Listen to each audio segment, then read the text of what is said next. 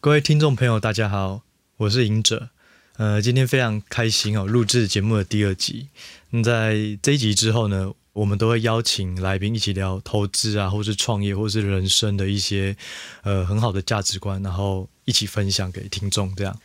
那呃，很欢迎我们本节目的第一位来宾哦，华天浩导演。那他呢，我、很多人可能不知道他是谁，那我先简单介绍一下他的一些呃经历哦。在第一个是说，他在二零一二年的时候拍了那个一个纪录片《不老骑士》。那呃，这部片在国内的票房目前还是呃纪录片里面的这个历史的前三高，那也得了很多奖。第二个，呃，他有做的事就是他在二零零八年创立旋转木马，那现在也是国内知名的摄影器材租借通路哦。那同时呢，旋转木马也有做广告的行销，曾经帮四大运二零一七年的四大运做过广告，然后后来有帮这个悠悠卡、远传、小米拍形象广告，也都得到这个德国的 IF 设计奖。那最后一个就是说，他在高中的时候就有当过歌手，那时候本来可能想要当偶像团体这样晚景 LS 凄这样凉的一片，可是一片歌手这样。 对，忧郁报废啊，哦，难怪。 所以呢，就是这三个已经是算很斜杠，但实际上他还有去呃长龙航空当这个起飞的时候的这个声音播报员，就很多事情啊。所以我觉得他有一些事业，然后也有参与过很多事，所以我觉得很值得来聊一下。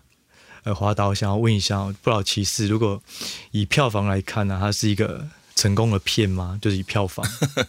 嗯，以票房来看，我觉得应该算是还比我们想象的都成功了。嗯，就是我们我们当初在做《不老骑士》的时候，票房大概是三千出头，嗯然后那时候最高的纪录片票房冠军大概应该是《生命》，大概是一千一千多一点。所以当我们那时候拉出说我们觉得想要去做这样子规格的片子，我们觉得票房可能可以到一千以上的时候，其实我觉得，呃，我记得第一轮在跟大家聊的时候，其实是大家觉得说我们就是。小朋友想要开大车，有志气很好哦，但是那个很很困难。嗯， 所以我们其实你刚刚说《不老骑士》是二零一二年拍的嘛，其实二零《不老骑士》是二零零七年拍的，嗯嗯然后到二零一二年才上映。那中间会隔了五年，其实也就是说，呃，我觉得是那时候我们是资源没有到，然后大家也不觉得一个纪录片真的可以有一个嗯 return 跟收获，所以所以才隔了这么久哈。然后我觉得，我觉得我觉得我们算是运气很好啦，就是零八年的时候在《海角七号》之后有一个很大的国片起飞， ，OK，所以我觉得那时候大家对看进戏院看国片这件事情，我觉得就是其实有一个有一有一个热潮，嗯所以我觉得在搭着二零一一年的时候，那时候大众银行梦骑士的广告，它就有个话题。所以我们那时候才找到一个机会，说，哎、我们还是觉得应该要把它做成长片，把它上，不然的话，那时候其实已经有个四十八分钟的短片可以看了。所以就是延续当时候已经有的一个主题，然后再把它做更完整。对对对对对。所以你是说票房三千，那成本的话，呃，我们不老骑士的成本连制作带行销，我记得是九百三，九百三，所以差不多报酬率扣掉成本赚两千、呃，不不不不不不是，呃，我想怎么讲？呃，以以戏院来说哈，大概能够抽到的，我们那时候我现在不知道有没有改变，大概是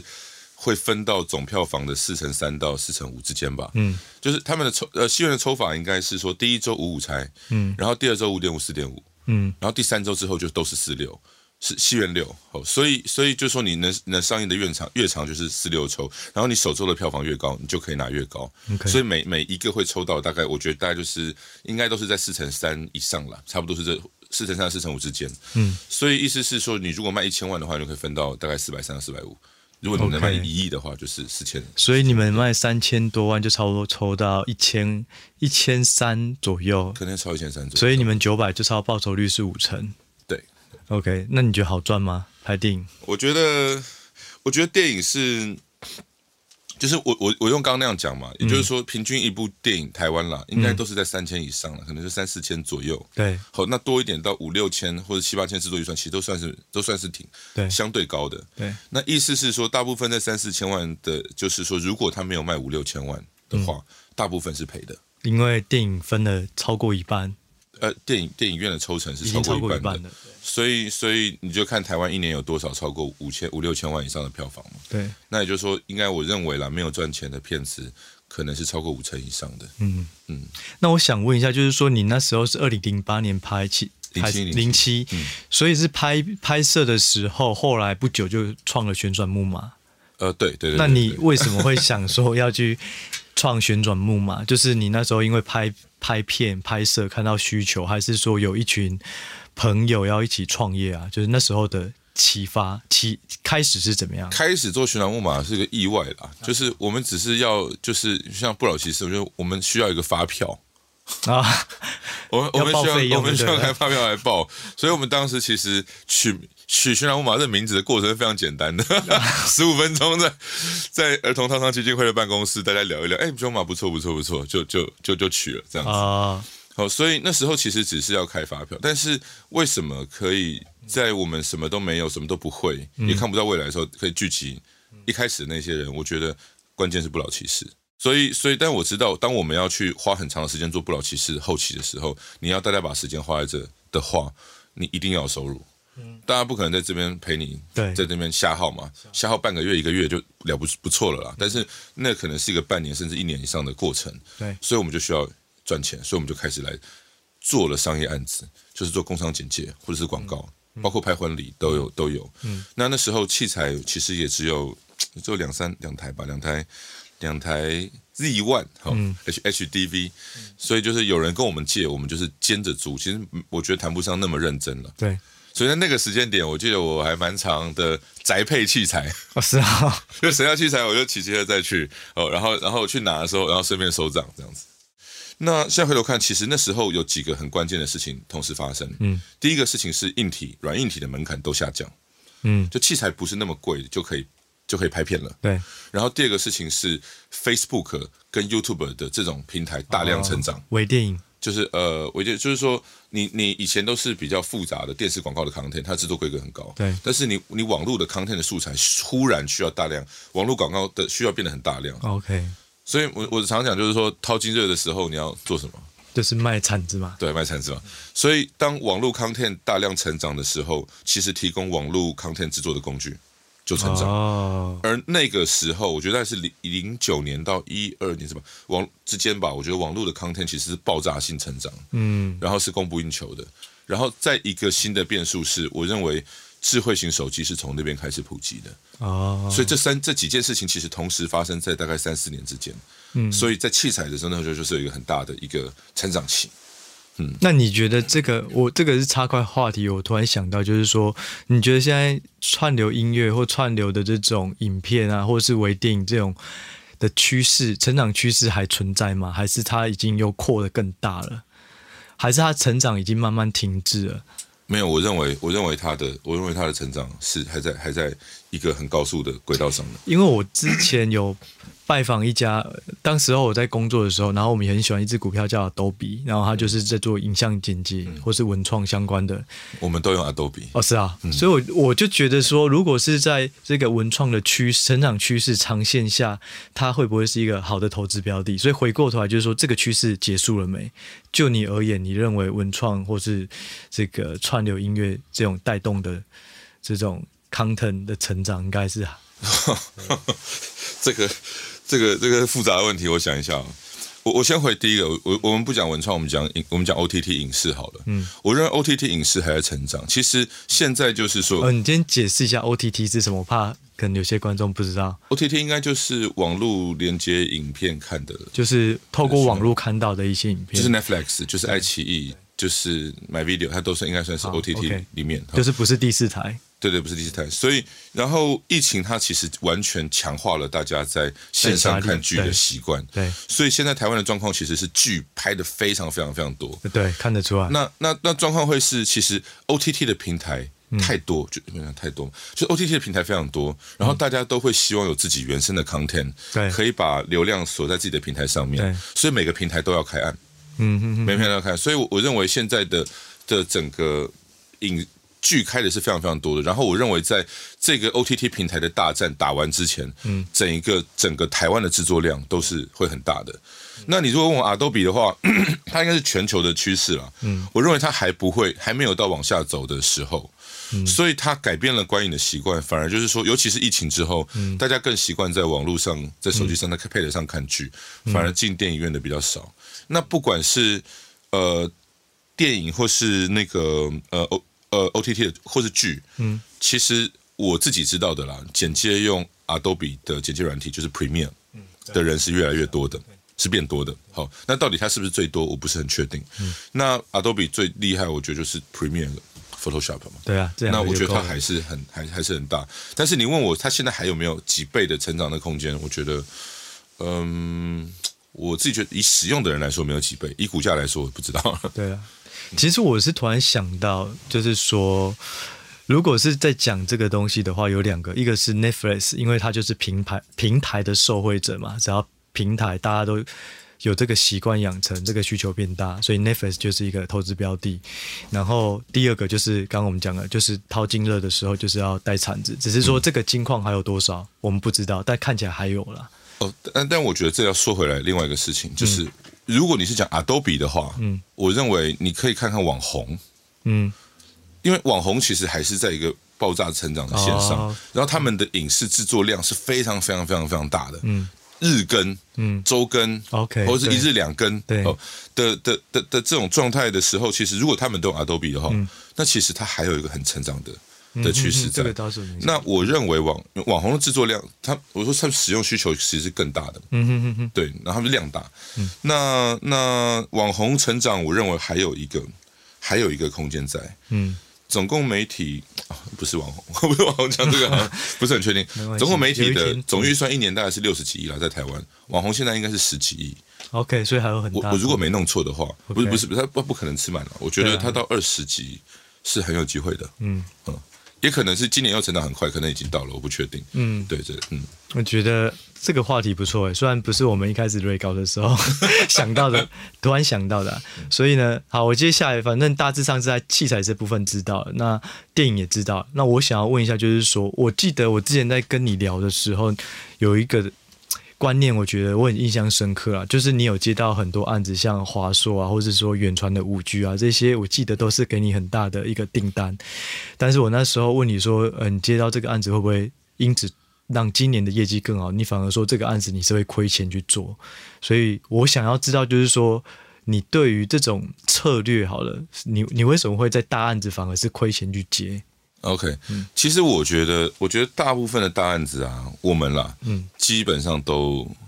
要么不赚，要么就是亏。 ，OK，因为因为其实我认为越大的案子就会有越多的，就是会越好的品质，就会有越多的关注嗯 OK 客户就会下越高的媒体预算。 OK，所以意思是说，大案子你是做一个最多人看的片子的时候，嗯，你你你你你你你打算怎么做？所以很多人会觉得说，哎，你接的案子好像还算有规模，嗯，你一定赚很多，对这是这个这个很很大的一个很大的一个误误会。好，就是我认为对于影视制作者或者拍广告的人来说，其实你的名片是你的作品了，以 OK，不是那一张纸嘛。好对所以所以所以在那种比较预算比较大的案子，对我来说是它就是值得投资的。所以你就等于是把这个当做呃一个人流，或者是说一个商誉。对，你可以把它想成是公司 credit 或是形象的的投资。所以，当我一把一个三百万的案子拍得像三百六十万、像四百万的时候，其实其实呃，你已经证明了某一些事情。所以，当大家看到你可以去做这样子规格的案子的时候，其实你一两百万的案子就会变得很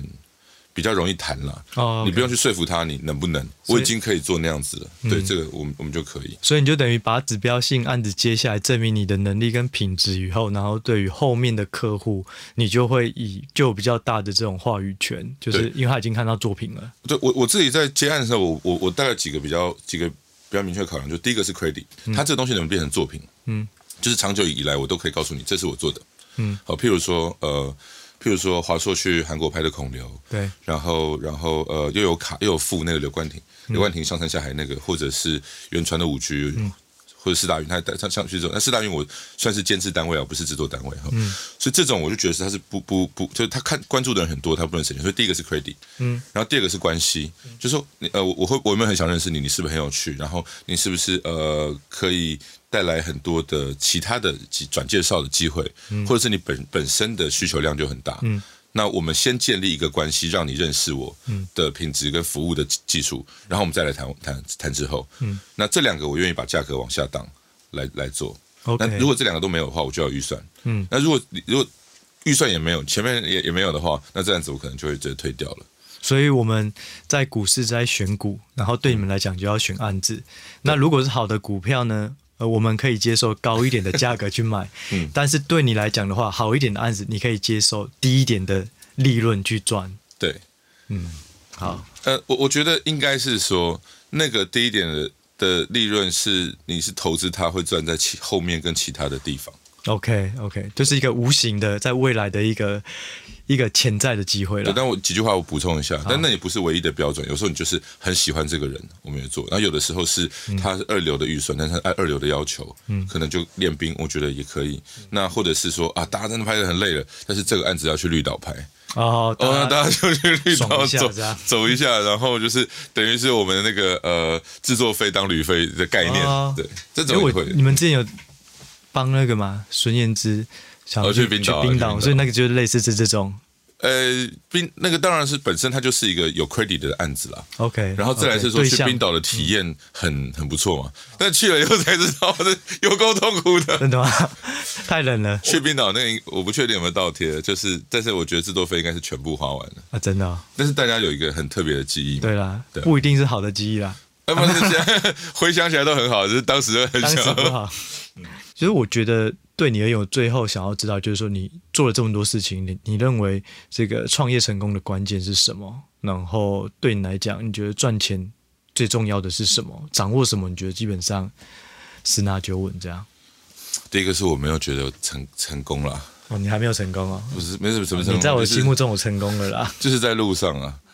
我觉得很重要的一件事情是你专注的持续做同一件事情，嗯，而不是每个东西做一点点，哪边有掌声，哪边有风往哪边吹你就往哪边去，而是你长期的投入在同一个方向上面，你就可以累积。嗯，但这件事情很重要的事情是，呃，你投入了这个长期累积的东西，嗯，是不是市场需要的？对，所以你其实是常常需要修正的。我觉得，我觉得，我觉得这个是关键。嗯，然后我我就想起我老大那时候就是呃，对不起，我的一个前辈，对那时候跟我讲，就是说，他说他觉得创业就是要顾三件事情。嗯，然后后来想想，我觉得找工作也是。嗯，就是第一个事情是你喜欢什么，嗯，然后第二个是你擅长什么，对，然后第三件事情是市场需要什么。嗯，然很后有道理，这三件事情都很重要，但是每个人心里面的权重可能不一样。嗯，你画出心里面的权重，你就可以去嗯做出你就是一个比较适合你的决定。对，好，所以譬如说以我来说，我觉得我就是这十年啦，我嗯觉得我做的事情是我最擅长的事情，但不一定是我最喜欢的事情。你最擅长的事情，对，就可能是说我我喜欢创创作啦，是真的对喜欢，就是对你一开始是因为创作而开始的嘛，对喜欢创作而开始，但是对后来我做的事情可能更多像是监制的事情，嗯，再去确保事情在轨道上，在做资源分配的事情，或者是管理的事情，嗯，那我觉得我做的事情是，但我并没有把我喜欢的事情丢掉，我还是沾着我喜欢的事情一起走。那我如果真的还有余裕，公司允许我任性的时候，我还是会去做导演。哦，只是，但是我的比例就是我不是百分之百的在做导演，而我把更多的比例在我擅长的事情上面。可是这个比例应该也是会随着年纪，然后一直在微调。随着心理的状态， 就是我觉得我现在想要调整，我去做我喜欢的事情，比我擅长的事情更多了。 OK，我现在，哦所以我觉得有几个事情要留意啦，哈，就是说，呃，不要把自己喜欢的事情当做是擅长。 OK，然后第二个事情是，不要把自己擅长的事情当做是市场需要的。就就是就是你你很容易就就会觉得说，哎，我就是这个东西，我我我我练了这么久的功，我就是值这个。但是其实像赢者上一次也讲嘛，就是价值是相对的嘛。嗯橘子对啊应该多少钱？苹果一苹果一颗应该卖多少钱？嗯，相对价值，对，所以就是说，就是说，就是过去的经验就告诉我们，其实价格一直都是都是波动的，所嗯以很容易就是你会觉得我说啊，我我今天觉得我的东西很有价值，所以我练了一身武功，嗯那可能就是其实市场不需要，嗯，所以你没有办法只对内看练功，你会需要知道外界的变化是什么，而且外界的变化是一直在变化的，嗯而且我觉得越来越快。 OK，所以就变成我们要很快速的调整自己，去适合这个市场随时出现的机会跟需求了。对，我觉得需求是，而且我觉得在 AI 时代，可能有更多的专才啊其嗯实会被 AI 取代，取代，嗯。嗯，因为我们其实之前有很多人说，投资会不会有一天也被 AI 取代？我认为目前还不会，因为投资又更复杂。可是可能可能未来五五年到十年，某一些比较基本的判断或是写报告也会被取代。那我觉得这。不只是对创业、对工作啊，其实对每个人来讲，未来都是一个挑战啊。嗯，但但其实我 AI 应该是说，它可能不是取代啦，而是它会把比零到六十分的工作帮你处理掉。对，可那以是影视来说还好，影视手 工业嘛，其实我觉得创意就是比较不好被取代 的，它是是啊是啊嗯一个优势啦，只是说它也很难糊口饭吃啊，出奇啊。对，然后我想问一下，就是说刚刚有讲到，呃，有一个很重要，就是你有时候在看一个案子啊，有时候不是只有看本身的这个能够接到多少的获利或者是金额，那也许某个程度是不是你也在考虑要怎么去建立人脉？那你对于人脉，你有什么什么想法吗？对于建立人脉，人脉，我我我觉得人脉比较应该像是一个放大器，嗯它可以怎么让说你做的事情会变规模会变大， OK 然后速度会变快。 OK，哦，但是我认为你还是要很回归，嗯嗯，很基本的事情是你的本事，嗯就是你有的本事是什么，嗯哼然后你的核心价值是什么，以后然后透过人脉让它加速跟放大。嗯所以我，我觉得，我觉得很多很多时候我就觉得这样，就是说你不发展本事，嗯一直发展人脉，就有我有觉得点本末，就是你会变得很油啊，你知道吗？而且有你时候一直要去跟他建立关系，但是其实你没事，对或者是别人就算想帮你，可是其实你的状况还没有到别人可以帮的时候，对我我觉得有时候人脉就是说，你有时候也要有被利用的价值，不然其实别人也不会想要找你。但我我觉得有一些更重要的事情，就是说，人脉，就是我觉得呃，我很喜欢跟跟我不一样的人聊天、交朋友。嗯嗯，就是只要你的事情是有热情的，嗯，然后是有深度的，其实我都还蛮蛮喜欢听的。嗯哼哼，我我觉得这有个很重要的事情就是，嗯就现在讯息爆炸的时代，嗯嗯，所以有价值的讯息，我觉得变得更可贵。对，要会但是过有滤。但是有价值的讯息，其实常常不是网络上的，嗯不知道是第十手、第二十手的东西，而且可能是被修饰过的，然后有需要流量，所以它又很能煽动情绪。嗯好，所以我觉得去靠近那一些有很价有价值的资讯流嗯的那些朋友，我觉得很重要，但那不是那么带目的性的，而是你的人脉或是你的朋友本身就很广泛。对然后你你听过了很多很多很多他们有深度的聊天之后，你就可以判你那些事情是可以连起来的，嗯，然后你就会判断，哎，哪一些讯息好像不太合理，不在逻辑内，嗯然后你就去求证，或许他讲是对的，或许不对，然后你就会慢慢的去修正一一个自己在资讯流脉络的方法，而我认为那个资讯流是让你去做决定客观一个很重要的事情，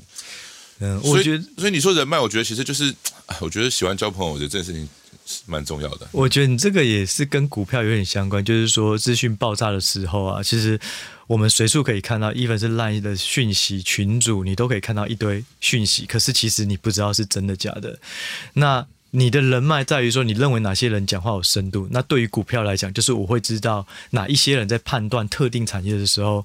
是比较精准、比较有自己的想法，那我们就会多跟他靠近。是而且它是综合考量的，我觉得。对啦，所以一定要一个客观综合考量评估的结果。所以我后来也常常觉得，就是说，你一件事情的专才，其实会的人可能会比较多，嗯，但是你如果可以结合两个或者三个的专才的时候，其实你可能可以做出一个差异化，嗯哼，哦，所以其实我觉得常常就是说，哎，我知道我会什么。那会我我会会有拍片的人很多，嗯但是如果你又还会拍片，还会投资，你还懂新创，你还会科技，那都都有概念的都很少。嗯那如果今天有一个机会是要把这三四种专业全部拉在一起的时候，嗯，那也不代表你就能赚到或什么，但是你可能就有参与一个机会的空嗯间。那机会能不能开花结果，当然还有很多的那就是路要看走嘛，至少有门票啦。对。但是你就我觉得这个是门票，然后我觉得这个是人脉，我觉得挺重要的事情。接下来进行最后一个 part，就是我们来稍微聊一下股 票股市啊。想问一下，就是说你之前有很多创业经验啊，那在于投资上面，如果是以股票来讲的话，你自己呃做投资做多久？股票啦，股票。其实我应该完全算是新手了，就是过去的钱是就是都在外面，但因为疫情的时候，我很可能会自己要使用要周转，所以我就把钱收回来。然后我就收回来摆着也不是 办法，我就开始就心 痒心痒了，就觉得可以应该要去投一些东西，而且那时候疫情的时候是有有个大跌嘛，对对所以就对对就对就买了，所以大概是从五月才开始自己投对资，。那、报酬率怎么样？那时候哎，这个很可以啊！我那时候就觉得说，因为疫情爆发有一个有一个有一个机会啦，急降嘛，它降了十趴，掉十趴多吧，嗯，所以我就买台积电呐、买这种很、哦那很健康啊 很、很安全的，对，好，然后那结果就尝到甜头了嘛，对对对所以就就就 就开始就犯各种错误，不归路开始来了。对，所以你后来就是在新手运没有多久之后，就做了其他事，你就可能就买 更呃对对，我觉得那时候是这样，就是说，哎，我那时候也是就亲手就觉得，哎，其实好像没有那么难嘛。对啊投资你只要每天不难啊看有关心，其实都可以。所以后来我都觉得说，就是哎，就是买你不是买的跌，是别的涨得比较快，你觉得你买，因为你买错不是跌，是别的赚得比较快。对然后你就一直对就开始换股，然后开始换更活泼的，然后就开始就 其实这个就是大家有时候会觉得说，明明自己的股票也是有赚，可是你因为比较，你就会觉得你是赔，但实际上你只是少赚，嗯哼。嗯对，然后就容易眼红。我觉得这一开始都会啦，我我觉得那时候就会，你会想要把决定做得很准。我不断买在最低点，我还卖在最高点。对然后别人没有做到的时候，就是别人部位大，他没有办法这样。对但我觉得我部位没有那么大，而且我够专注，对我应该就可以更靠近那个。我只要每天更靠近一点，我就会越来越靠近。嗯我发现我真的是好天真啊！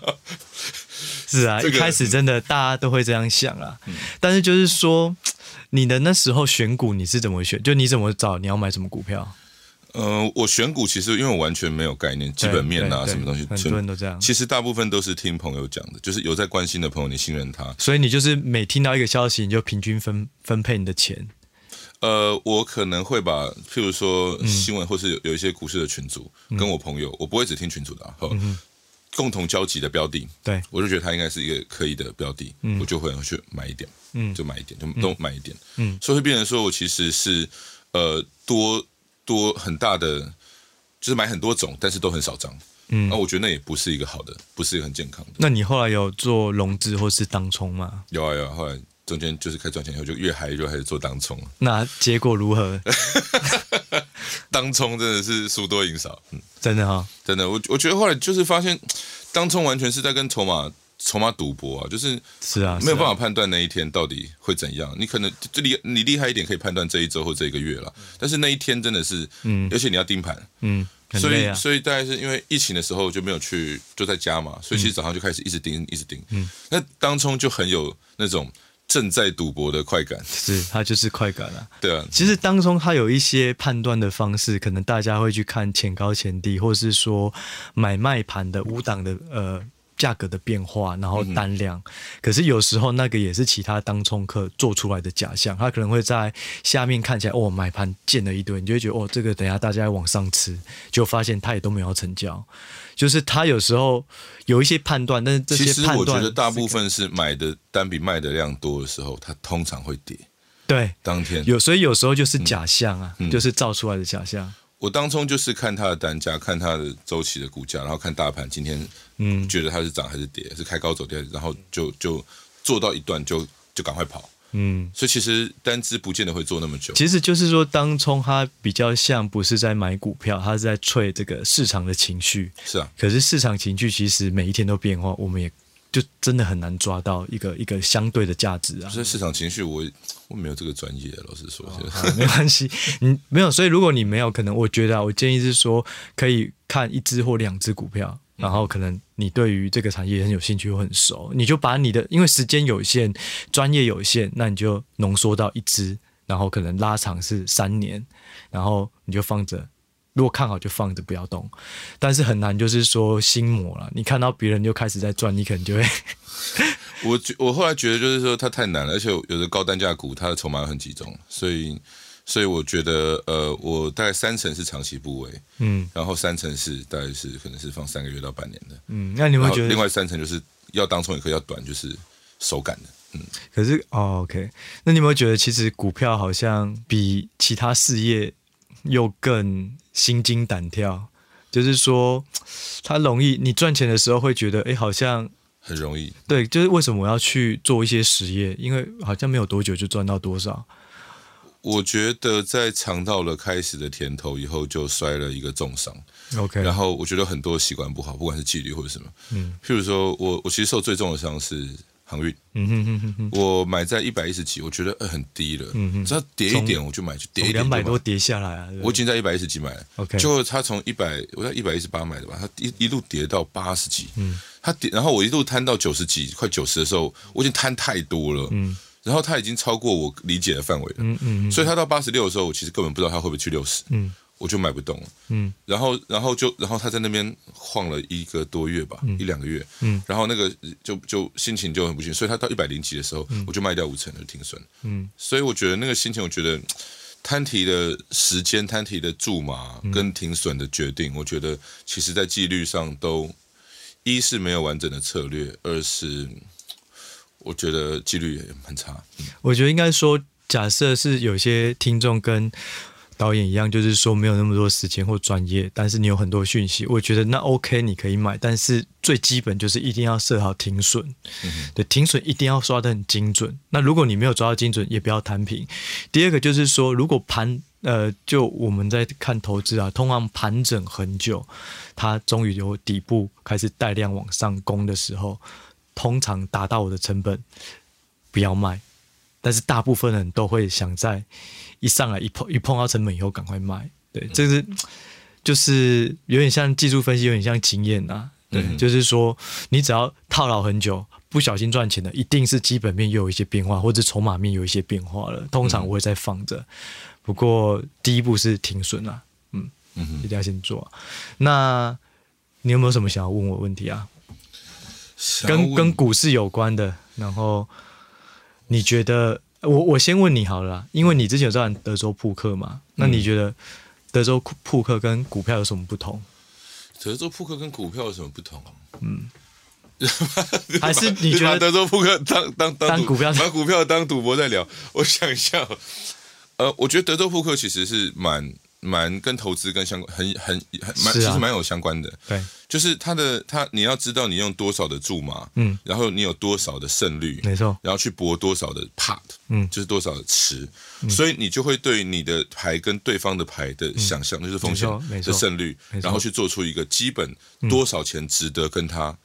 赌，嗯多少钱不值得你值得干的一个、一个一个 range，嗯，那当然还有策略跟形象，还有 bluff，那其他那那分开再说，嗯，但是我我让我觉得，嗯、那德州扑克它就完全肯定是零和的嘛，嗯就是你有这个投报率的基础，其实你才根本只有上桌的门票嗯而已，而且它反应很快。那股票我觉得它给我的感受是它，嗯德州扑克易懂难精啊了，我觉得。那股票我觉得它不只是它难懂难 精了，它博大精深啊对，啊，你这么说也对啊。就就是他要关注的东西太多了，而且我我我我我我接触之后，我才发现它不是马上可以嗯学会的。我觉得其实你讲的还蛮好的，但德州扑克跟股票，我认为最大的差异在于股票它有三个面向的分析，一个是基本面，就你要知道它在干嘛，这就需要一些学问；第二个是技术面，你可能会知道过去的这个可能惯性啊，或是说这只股票呃买卖盘，或是呃。有没有偷跑啊？有时候消息还没出来就会偷跑，那你就会透过技术分析看到，这都是两个，可是跟跟德州扑克比较没关。第三个是筹码面的分析。那其实我觉得德州扑克基本上就是在就在就是在玩筹码面的分析。那这个东西又跟当冲很像，因为当冲你是当冲代表，你根本不 care 技术线，你根本不 care 基本面，因为一天内不会有这些的改变。所以德州扑克跟当冲很像。那德州扑克某个深度来讲是赌博，当冲其实它也就是赌博。嗯对，我觉得啦，所以我觉得德州扑克精通，也许对筹码筹码面分析是有帮助的。但是如果你要再加强股票的胜率，那就是基本面跟技术面，那这个就是德州扑克没有的。嗯哼。对，这是我觉得蛮有趣的啦。嗯嗯，就我我其实觉得，当我接触股票之后，要讲股票投资之后，我其实觉得，我觉得投资是一个蛮重要的习惯啦。就是我听了赢者的上一期以后，我就觉得是说，其实你报酬率不用高，但是稳健对啊，很重要胜率。然后胜率，然后你如果真的想要退休的话，我我后来就觉得说，它其实可能是一个必修课。嗯那我这边有经验，就是我我在我在疫情的时候，我其实看股票时间比较长，嗯然后我觉得有些朋友跟我聊股票，然后我发现有一两个朋友跟我聊了一两个月，嗯然后我发现说，他一张都没有买。 呃，我我觉得这边有个很重要的事情，就是说第一我步都没有跨出去。我我我做的我我我我根本就谈不上会这件事情，所以上这节目 我有点心虚。就是不会啦，但我觉得做什么事情就是选择很重要，嗯，但是赢在修正。就是你可能跨出第一步之后，然后你对修正它，然后你修正的判断是你有没有进步，嗯，你有没有伤害变小？你有没有呃越做越好？如果有的话，其实他就会一直往一条路走。嗯，我觉得最没有收获的就是观望的人。你，OK，你看了再嗯多把别人打德州扑克，你自己上桌，你跟初学者没有什么差别。嗯对你没有办法去处理那个驻马那些心态那些事情，你都你都是一个新手，嗯，所以我会觉得，如果想要接触的话，你不用花很多钱，就一张，嗯你的钱在里面，你就会开始关心了。是啊是啊，对我觉我觉得那个起点，我觉得是蛮重要的。其实我们这个同业啊，不管是我或是我朋友，我们如果要买观察一只股票，就是开始要把它加到我们的呃清单里面，可能会买的清单。我们第一件事情就是会先买一张，或是买个十万块，因为你只要有买，你就会开始关注。然后你就会去试想、预想它的状况，要不然你永远都觉得哦，台积电很好啊，然后可是等它跌再买，可是当跌的时候你没有，你就不会有感觉。所以通常像你说的没错啊，就第一步跨出去，你就会知道会更有感啊，然后在判断上面也会更灵敏。对，这是我认为对跌的时候，你都不知道会不会再跌更深，跌的就只能就只能对啊，没就错、到啊。谷底的时候，觉得有人会拿铲子过来。对，没错。可是当你如果是有一张你从跌了十趴跟跌了二十趴，你是很有感知道说，哎，这个已经亏了二十趴，不会再亏，或者是怎么样。可是当你一张都没有，你会认为你的成本是在负二十趴的时候定的，你就觉得那。我这样来话这样来看的话，可能还会继续跌啊。为为什么代表跌很多？就我觉得有时候你是不同角度去看，这就像创新高的股票会一直往上涨，但是当你没有的时候，你就会觉得它永远太贵。可是当你在车上，你可能会觉得这个涨很不容易，花了三个月的盘整，好不容易才突破前高。这三个月的等待突破前高，一定就是基本面或是背后有一些东西开始动了，嗯你就会再去思考更多的细节。所以有时候就是说志在参与啦。当你参与了以后，你就会发现这个机会到底是有或没有。哦，我觉得这件事情可以可以聊，我觉得蛮重要，就是嗯你参与了以后，机会才跟你有关联。哎呦，就是就是像像前之前有一件事情，就是说我我有跟一个朋友就买了就是美股的 Lucy 电动车，嗯，买了很多，嗯，然后我们其实在里面钱已经屌了四个多月了，哎呦然后他终于有一个有有有有后有来一个就起来是了，爆发嘛。对，就爆发，然后我们就我们从20我们就几块我们到我们就卖了， 40然后块然后有一天它骤跌，对然后骤跌那一天，我朋友就传传讯息给我说，他觉得现在可以买， ，OK，然后我就我就我就买没了错一大部分，然后就然后我们我们就设了一个数字，然后到了那数字我们就卖掉，所以结果那个就变成当天买当天就卖掉了，嗯，然后才那一天呢十几趴吧，嗯，十几趴可能快不到二十趴，然后我我后来就觉得是说，就说哇，其实嗯。我们觉得那是一个机会，其实就是说，如果你没有在场内看，你根本不知道那对，就是是不就是说机会当当我们觉得是机会，我们跟别人讲，其实别人根本就对他他是无他没有感的他没有观察 Lucy 很久，他根本就没有办法判断对嗯这是不是一个事情。然后不要讲 Lucy，就讲股票好了。就是说，我是说你没有关心的人，就算今天有了这个机会，其实也跟你无关，嗯是因为你是是你是你根本没有办法判断它的风险，对，它对你来说就是一个赌博。嗯嗯，对，讲得很好。好啊，那大致上今天就是我们的整个节目。那我认为今天最重要的一个结论啊，应该就是你说的那个，就是创业或是工作，其实最重要的事情就是要搞懂你擅长的是什么，然后呃。你喜欢的是什么？最后是这个市场需要的是什么？对，然后另外两个重点啊，可能就是不要轻易尝试当冲，除非你真的很有把握。最后一个就是